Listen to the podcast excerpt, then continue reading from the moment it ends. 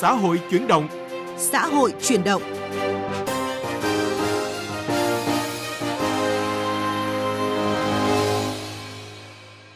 Các biên tập viên Bích Ngọc và Mai Hạnh xin kính chào quý vị và các bạn. Mời quý vị và các bạn đến với chương trình Xã hội chuyển động hôm nay với một số nội dung chính sau đây.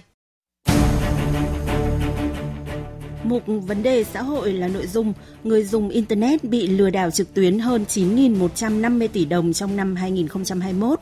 Cần làm gì để phòng tránh những thủ đoạn chiếm đoạt tiền ngày càng tinh vi? Cuối chương trình là mục sắc màu cuộc sống với bài viết hiệu quả mô hình trồng dừa sáp kết hợp với nuôi thủy sản ở Trà Vinh.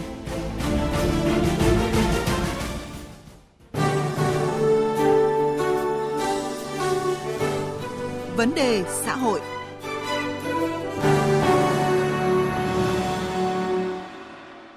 Thưa quý vị và các bạn, mạng xã hội Facebook, Zalo, Instagram đang phát triển là môi trường thuận lợi cho các đối tượng lợi dụng để thực hiện các hành vi lừa đảo chiếm đoạt tài sản. Mặc dù thời gian qua, các cơ quan chức năng, cơ quan truyền thông thường xuyên thông báo phương thức cũng như là thủ đoạn hoạt động của các đối tượng sử dụng công nghệ cao để lừa đảo chiếm đoạt tài sản.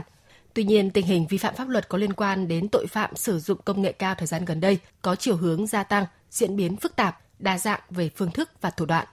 Vậy làm sao để xác định được các chiêu trò lừa đảo trên không gian mạng? Trong mục vấn đề xã hội hôm nay, biên tập viên Thanh Huyền sẽ trao đổi với Phó Giáo sư Tiến sĩ Đỗ Cảnh Thìn, chuyên gia tội phạm học về vấn đề này. Mời quý vị và các bạn cùng nghe. Thưa ông, câu chuyện là lừa đảo qua mạng để chiếm đoạt tài sản lại tiếp tục nóng lên, thậm chí là các vụ việc thì phức tạp hơn. Vậy thì ông có cái đánh giá toàn cảnh cái thực trạng lừa đảo qua không gian mạng thời gian gần đây như thế nào? Quả thật là các hiện tượng lừa đảo qua không gian mạng nó đang hàng ngày hàng giờ nó xâm nhập vào đời sống xã hội, gây sự lo lắng cho người dân và một bộ phận không nhỏ người dân trở thành nạn nhân. Tại sao nó lại diễn biến tiếp tục phức tạp như vậy? Là bởi vì cái tính chất hoạt động của tội phạm sử dụng công nghệ cao, những phương thức thủ đoạn của các loại tội phạm này ngày càng tinh vi và dùng rất nhiều chiêu trò để dẫn dụ nạn nhân vào trong cái ma trận của mình để cuối cùng mục đích là chiếm đoạt được tài sản. Vâng, và theo ông những cái thủ đoạn mới, tinh vi của các cái đối tượng thường dùng để lừa người dân là gì ạ? Trước hết chúng ta nhận thấy rằng là các cái đối tượng lừa đảo thì đã vận dụng hết tất cả những cái lợi thế của mạng không gian để che giấu đi những cái mà người ta khó có thể kiểm chứng, và đồng thời tung ra những thông tin hết sức là mơ hồ và đồng thời là hấp dẫn lôi cuốn, và nhiều người mất cảnh giác, không có đủ thông tin, không đủ kỹ năng để nhận biết đó. Cộng thêm nó đánh vào lòng tham, nó kích thích tính vụ lợi, rồi là sự nhẹ dạ cả tin, thì dẫn đến là cái số lượng nạn nhân nó càng ngày càng lớn và cái vụ việc càng ngày càng nghiêm trọng. Dạ vâng, xin được cảm ơn Phó Giáo sư Tiến sĩ Đỗ Cảnh Thìn. Như Phó Giáo sư Tiến sĩ Đỗ Cảnh Thìn vừa thông tin thì có thể thấy nhiều thủ đoạn tinh vi được các đối tượng sử dụng để đánh lừa người dân. Đặc biệt khi tham gia mua hàng trên các trang thương mại điện tử hoặc sử dụng dịch vụ trực tuyến nào đó để thuận tiện trong việc thanh toán, người sử dụng sẽ được kết nối với một cổng thanh toán trung gian thường có khả năng bảo mật cao. Tuy nhiên, những dữ liệu mà người sử dụng cung cấp khi đăng nhập vào các trang web có liên kết thanh toán trực tuyến lại có thể bị lưu giữ trên hệ thống, dẫn tới nguy cơ mất thông tin cá nhân nếu hệ thống bị tấn công. Trước khi tiếp tục cuộc trao đổi giữa biên tập viên Thanh Huyền và Phó Giáo sư Tiến sĩ Đỗ Cảnh Thìn, chuyên gia tội phạm học, mời quý vị và các bạn cùng nghe bài viết sau đây. Tôi không biết là họ tuyển cộng tác viên bán hàng để lừa tiền. Khi tham gia làm cộng tác viên cho các sàn thương mại điện tử này, tôi vẫn ứng tiền mua hàng rồi nhận lãi. Đến lúc không được trả lại tiền đã ứng ra mua hàng thì tôi mới biết là mình bị lừa. Vâng, đây chỉ là một trong rất nhiều kiểu lừa đảo trực tuyến xuất hiện thời gian vừa qua. Đa phần các đối tượng lừa đảo luôn nhằm vào việc lấy tiền của người sử dụng thông qua các chiêu thức lừa đảo tinh vi để dẫn dụ người dùng tin tưởng, quan tâm rồi tự nguyện làm theo.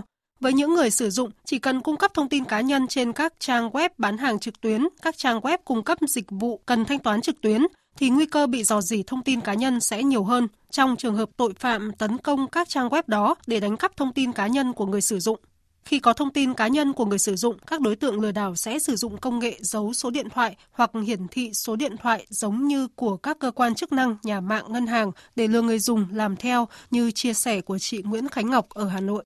Tôi đã bị gọi điện thông báo là cần nâng cấp SIM điện thoại để có thể được sử dụng cái gói 4G miễn phí. Tôi đã gửi tin nhắn và làm theo hướng dẫn, nhưng mà sau đó thì không thấy mình được hưởng miễn phí mà lại thấy số tiền trong tài khoản ngân hàng của tôi bị trừ. Trong bất cứ trường hợp nào, khi nhận được các cuộc điện thoại hay nhắn tin qua chat để hướng dẫn thực hiện các thao tác liên quan đến SIM điện thoại, số tài khoản ngân hàng, người sử dụng không nên làm theo, không click vào các đường link nếu được đính kèm trong tin nhắn. Khi nhận được tin nhắn thông báo, kể cả có thương hiệu của ngân hàng hoặc có bất cứ nghi ngờ nào khác, người sử dụng nên gọi điện đến đường dây nóng của ngân hàng đó để kiểm tra và yêu cầu bảo mật thông tin. Luật sư Bùi Sinh Quyền, Đoàn luật sư Hà Nội cảnh báo. Thực tế, cái kẻ xấu lợi dụng công nghệ thông tin, lợi dụng cái sự yếu mềm của người dân. Vì nó mượn danh cơ quan tư pháp, nó nói là nó là ở cơ quan điều tra hoặc là ở viện kiểm sát hay tòa án, thì cái trọng lượng ấy mới rung dọa về tâm lý người dân được. Cái việc đó người ta bị hoang mang, bị dao động trong cái việc mà nghe những cái thông tin bị đe dọa, thì người ta sẽ làm theo cái yêu cầu của cái kẻ phạm tội kia. Vấn đề lộ lọt thông tin, dữ liệu cá nhân khi tham gia các giao dịch trực tuyến đã và đang để lại hậu quả nghiêm trọng, không chỉ mất tiền, người sử dụng còn có thể bị cài mã độc vào các thiết bị kết nối Internet khi click vào các đường link đính kèm trong các tin nhắn, email hay trên mạng xã hội. Thưa quý vị và các bạn, từ đầu năm đến nay, Bộ Công an đã khởi tố gần 500 vụ án và hơn 1.000 bị can liên quan các loại tội phạm sử dụng công nghệ cao, bằng con số của cả năm 2020, tăng gần 50% so với cùng kỳ năm 2021. Thống kê của Cục An toàn Thông tin Bộ Thông tin và Truyền thông cho thấy, trong năm 2021, người dùng Internet bị lừa đảo trực tuyến hơn 9.150 tỷ đồng. Tội phạm sử dụng công nghệ cao đang có xu hướng gia tăng và hoạt động bằng nhiều chiêu thức tinh vi hơn. Các cơ quan chức năng cảnh báo nhiều chiêu trò lừa đảo qua mạng đang bủa vây người dân với nhiều thủ đoạn và diễn biến phức tạp, ảnh hưởng trực tiếp đến nhiều người. Trong phần tiếp theo của một vấn đề xã hội, biên tập viên Thanh Huyền tiếp tục trao đổi với Phó Giáo sư Tiến sĩ Đỗ Cảnh Thìn, chuyên gia tội phạm học về vấn đề này. Thưa ông, theo thống kê của Bộ Công an là chỉ tính riêng từ đầu năm đến nay thì Bộ Công an và các lực lượng chức năng đã phát hiện đến hơn 2.000 vụ có thủ đoạn lừa đảo tài khoản ngân hàng, chiếm đoạt cái số tiền lớn qua số tài khoản để lừa đảo. Và các cái trang mạng mua sắm thì thường xuyên là yêu cầu người tiêu dùng phải nộp tiền vào hoặc để đổi quà hoặc là gì đó, thì có cái cách nào để chúng ta có thể nhận biết hoặc là chúng ta có thể cảnh giác trước những cái chiêu trò như vậy? Vâng, chúng ta biết rằng là hiện nay có một số cái đối tượng nó lợi dụng giả danh những cái cơ quan thương mại điện tử, những cái gọi là cái hãng thương mại điện tử rất là có tiếng. Thì cái này, điều này là đúng là một thách thức không nhỏ đối với người tiêu dùng. Tuy nhiên, chúng tôi cho rằng là khi mà chúng ta đã tham gia mua bán cái gì đó thì bản thân mỗi chúng ta có ý thức cảnh giác thì ta sẽ tìm ra những cái điều bất hợp lý. Hoặc là người ta yêu cầu mình phải chuyển tiền trước để lấy một cái gì đó. Cho nên là nếu chúng ta nhận được những thông tin như vậy thì có một sự kiểm tra ngược lại chính cái hãng chính. Những cái cơ sở nó có uy tín thì ta phải kiểm tra lại ngay để chúng ta này, họ có đợt này họ có bán loại hàng ấy, có loại ấy không, có dịch vụ đó không, có yêu cầu phải chuyển tiền trước không, tại sao lại chuyển tiền trước, vân vân. Đấy, tinh thần là chúng ta phải kiểm tra tất cả các thông tin có liên quan thì chúng ta mới có được cái thông số để chúng ta nhận định rằng chúng ta có nên tham gia vào nó không, liệu chúng ta có thể là nạn nhân hay không. Và một vấn đề nữa mà chúng tôi nghĩ rằng là rất nhiều người quan tâm, đấy là lợi dụng cái sự phát triển của công nghệ, nhiều người cũng vẫn bị mất thông tin cá nhân. Và ngay cả tôi thì cũng thường xuyên bị nhiều số điện thoại lạ gọi đến để mời chào. Vậy thì thông tin của người dân cần được bảo vệ như thế nào ạ? Hiện nguy cơ để lộ lọt các thông tin cá nhân cũng rất cao. Và đối tượng lợi dụng các thông tin này để sử dụng hành vi phạm tội, lừa đảo và các mục đích khác. Đôi khi đối tượng còn là trả thù cá nhân, rồi lôi kéo chúng ta vào những cái tổ chức hoạt động, thậm chí cả chống phá nhà nước. Cho nên là cái này ấy, để bảo vệ cái thông tin khách hàng ấy, thì tôi cho rằng là đầu tiên là các cơ quan chức năng ấy, phải nghiên cứu để áp dụng những cái trình độ công nghệ cao để bảo vệ thông tin.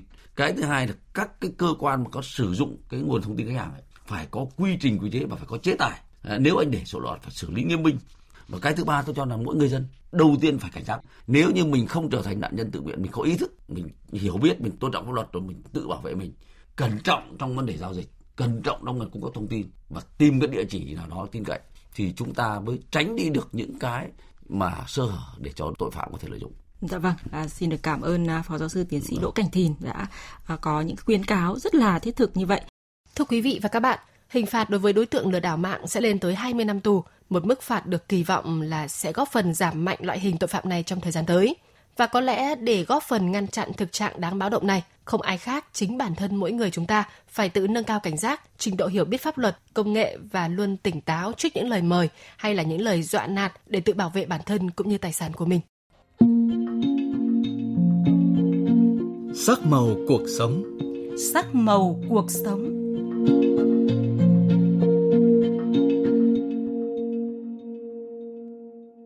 Thưa quý vị và các bạn, người nông dân tại đồng bằng sông Cửu Long đang phải đối mặt với tác động ngày càng nghiêm trọng của biến đổi khí hậu.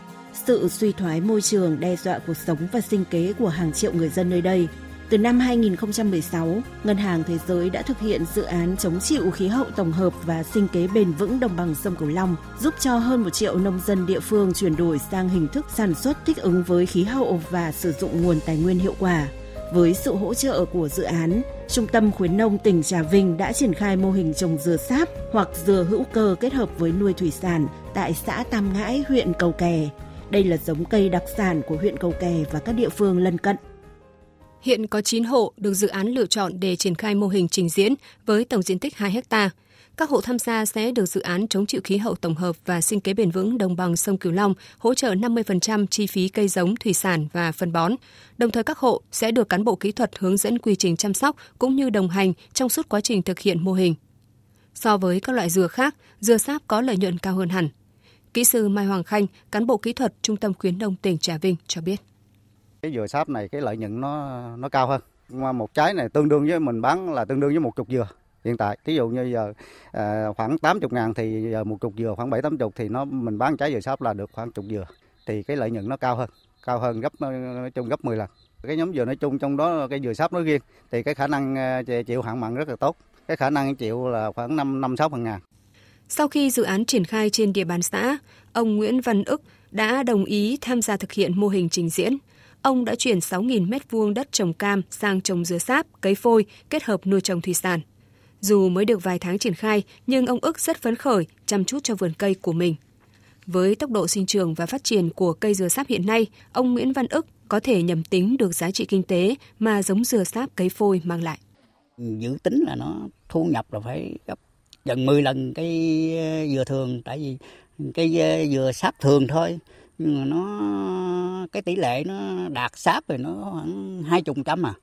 Còn cái dừa cấy phôi này người ta bảo đảm là từ 80% trở lên. Trong lúc cây dừa sáp còn nhỏ, ông Nguyễn Văn Ức nuôi kết hợp các loại thủy sản như cá trê, rô phi, thắt lát, cá trôi trong bờ mương. Cũng là cách ông lấy ngắn nuôi dài. Ông Ức chia sẻ. Cá này thì nó cũng tăng thêm cái mô hình là cái thứ nhất là có mình dùng hàng ngày trong bữa ăn của mình. Cái thứ hai là có thể là bán ra được chút đỉnh. Thấy trước mắt là có cải thiện bữa ăn cho mình. Theo ông Lê Duy Cường, Phó Chủ tịch Ủy ban Nhân dân xã Tam Ngãi, huyện Cầu Kè, tỉnh Trà Vinh. Hiện nay xã Tam Ngãi xác định cây dừa sáp sẽ là cây trồng chủ lực trong thời gian tới. Xã sẽ hỗ trợ người dân mở rộng mô hình trồng cây dừa sáp, cây phôi kết hợp với nuôi thủy sản. Đây là hướng đi sẽ giúp kinh tế địa phương đi lên. Bởi trồng dừa sáp bằng giống nuôi cấy phôi vừa chịu mặn, vừa hiệu quả gấp 5 lần đến 10 lần dừa sáp trồng bằng phương pháp truyền thống và 20 lần so với trồng dừa thông thường. Về phía huyện cũng có cái mô hình là có nhà máy để chế biến các loại dừa, sản phẩm từ dừa sáp á, như là mứt dừa, rồi thạch dừa. Thì cái này cũng tạm ổn cho cái đầu ra của địa phương. Các mô hình sinh kế và công trình thích ứng với biến đổi khí hậu tại tỉnh Trà Vinh đang cho thấy hiệu quả của dự án chống chịu khí hậu tổng hợp và sinh kế bền vững đồng bằng sông Cửu Long được triển khai tại đây. Nó đã giúp một bộ phận người dân ổn định cuộc sống, nâng cao thu nhập và phát triển kinh tế một cách bền vững. Những thông tin hiệu quả của mô hình trồng dừa sáp kết hợp nuôi thủy sản ở tỉnh Trà Vinh đã kết thúc chương trình Xã hội Chủ động hôm nay. Các biên tập viên Mai Hạnh và Bích Ngọc tạm biệt quý vị và các bạn. Hẹn gặp lại quý vị và các bạn trong các chương trình sau.